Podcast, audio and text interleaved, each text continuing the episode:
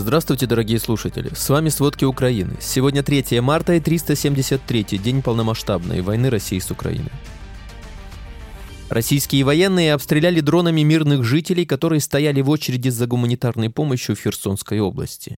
В Германии продолжаются учения по планированию войны, проводимые Соединенными Штатами для ВСУ. Российскому бизнесу стало нечем платить налоги. Алиэкспресс перестал продавать дроны в Россию.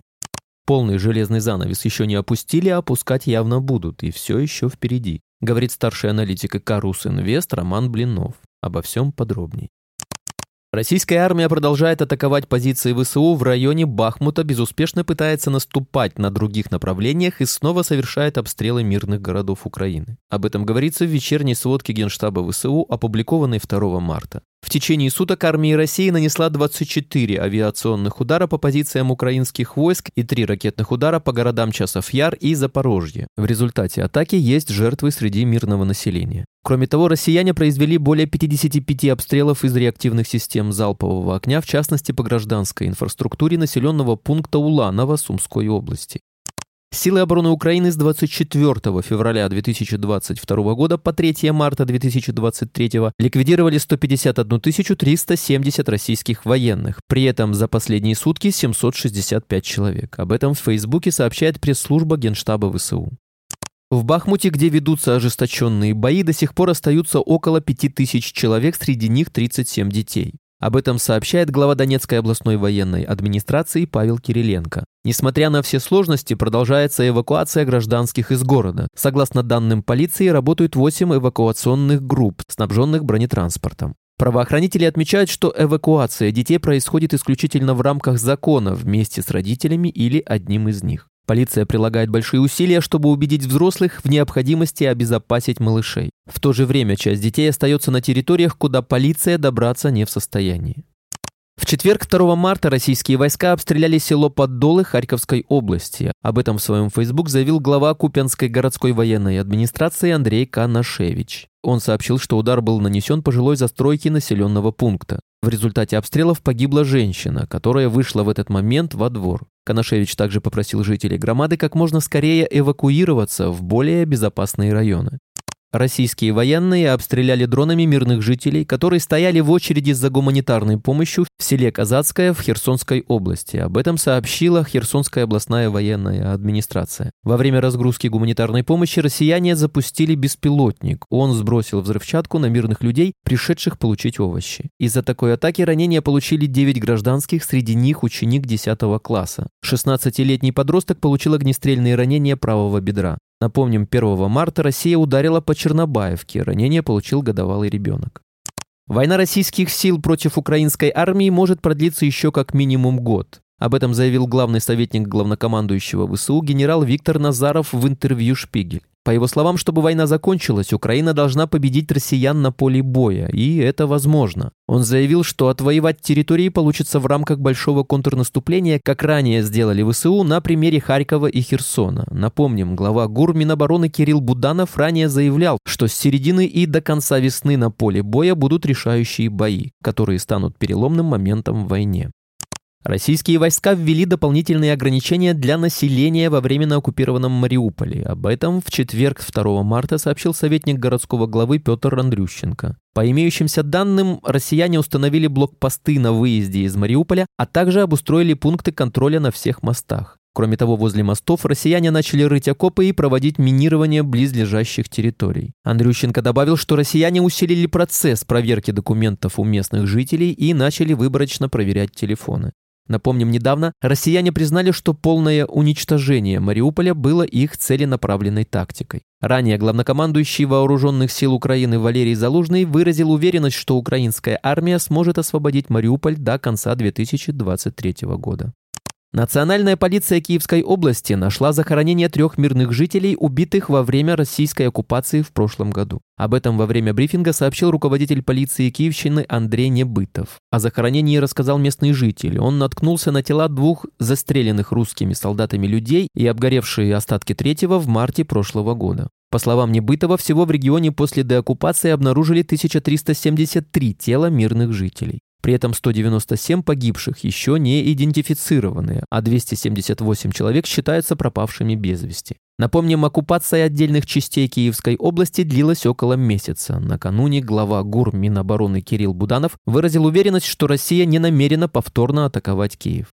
Украина получит от Германии новейшие системы противовоздушной обороны Skynex. Таких систем нет даже на вооружении Бундесвера. На них только-только сделали заказ. Считается, что четырех таких систем хватило бы, чтобы полностью закрыть небо над германской столицей Берлином. Однако вместо ФРГ эти системы отправились в Украину. Поставки Украине Skynex – это ответ на российскую тактику массового применения БПЛА «Камикадзе» иранского производства. Борьба с ними с помощью комплексов ПВО и истребителей обходится недешево, хотя сама БПЛА стоит сущие копейки, а те же германские «Гепард», переданные Украине, нужны в первую очередь на фронте. Skynex позволит без особых усилий и затрат сбивать иранские БПЛА, так как необходимая для поражения беспилотника трехснарядная очередь значительно дешевле, чем запускаемый россиянами шахет любой модели. Не исключается, что комплекс по такому же принципу способен перехватывать низколетящие крылатые ракеты и, что представляется вполне вероятным, ракеты меньшего размера и более высокой скорости. Речь идет о ракетах из комплексов С-300, которыми российские силы активно обстреливают прифронтовые города Украины. В Германии продолжаются учения по планированию войны, проводимые Соединенными Штатами для ВСУ. Они должны помочь обсудить будущие решения на поле боя. Об этом сообщает Reuters. Многодневные командно-штабные учения проводились на основе военных игр на базе армии США в Висбадене в Германии. В четверг 2 марта ее посетил высший военный офицер США генерал армии Марк Милли. О потенциальных сценариях боевых действий, изучаемых украинскими бойцами, официальные лица США говорить отказались. Премьер-министр Украины Денис Шмыгаль провел разговор с федеральным канцлером Австрии Карлом Нехамером. Он выразил ему благодарность за финансовую помощь в восстановлении энергетики, а также помощь с оборудованием и генераторами. Об этом сообщается на правительственном портале. 10 миллионов евро, которые Австрия выделит Украине, потратят на восстановительные работы в энергетике. Во Франции рассматривают возможность передачи Украине своих истребителей. При этом подготовку пилотов для них могут проводить в Польше. Следует отметить, что авиапарк военно-воздушных сил Франции насчитывает 195 истребителей. Напомним, что Словакия намерена передать Украине почти все свои самолеты МиГ-29. В российском Ульяновске во время испытаний взорвался военно-транспортный самолет Ил-76МД-90А. Об этом сообщило российское издание РИА Новости со ссылкой на представителей компании, которая занималась испытаниями самолета. Взрыв произошел в ангаре авиазавода «Авиастар». По данным Россми, в это время россияне проверяли сборку фюзеляжа на герметичность, накачивая в отсеке избыточное давление. Известно об одном погибшем, еще шестеро работников предприятия получили ранения разной степени тяжести. Стоит отметить, что после полномасштабного вторжения России в Украину на территории России часто происходят аварии с участием авиатехники. Недавно штурмовик Су-25 потерпел катастрофу при возвращении на аэродром базирования после выполнения боевой задачи. А несколько дней назад в Мурманской области России разбился вертолет Ми-8. На борту находились 9 человек, трое из которых члены экипажа. На предприятиях России, срывающих гособоронзаказ, в случае военного положения введут внешнее управление. Соответствующий указ подписал Путин. В документе говорится, что права акционеров и полномочия руководства компаний, нарушающих свои обязательства по госзаказу, будут приостанавливать до отмены военного положения. Тогда управлять компаниями будет организация, которую должен предложить Минпромторг.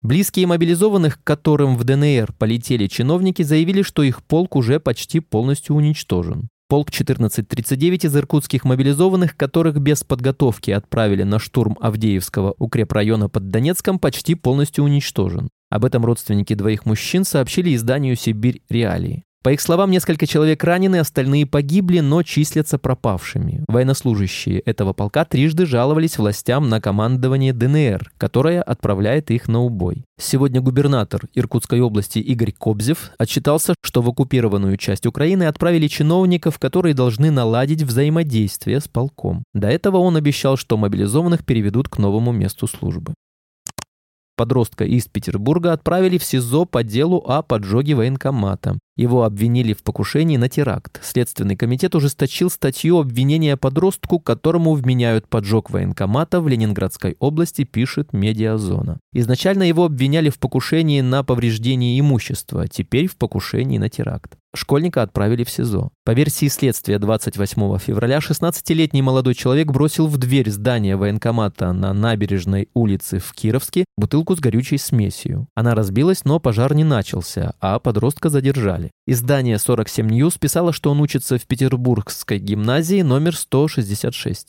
Из российских зон были выпущены тысячи зэков, которые после прохождения так называемого СВО становятся героями России с возможностью преподавать в школах, из которых как раз и восполняют утрату на зонах в лице отправляемых туда учеников.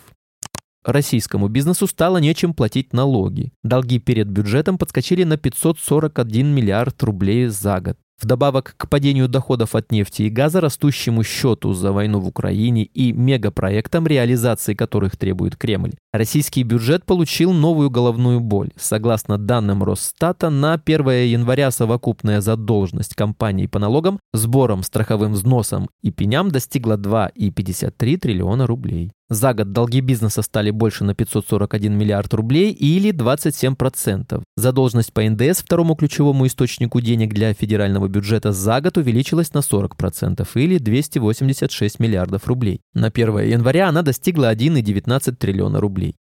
А также России грозит потеря 20% добычи нефти из-за нехватки западного оборудования. В 2022 году свою деятельность в России приостановили практически все иностранные нефтесервисные компании. Алиэкспресс перестал продавать дроны в Россию. Алиэкспресс заблокировал продажу беспилотников для клиентов из России. Теперь на торговой площадке нельзя купить дроны от китайских компаний. После перехода в магазин через карточку товара появляется сообщение об ошибке и надпись «Такой страницы нет». На жалобы россиян в компании ответили, что больше не оказывают им свои услуги, а также не предоставляют услуги по какой-либо военной деятельности.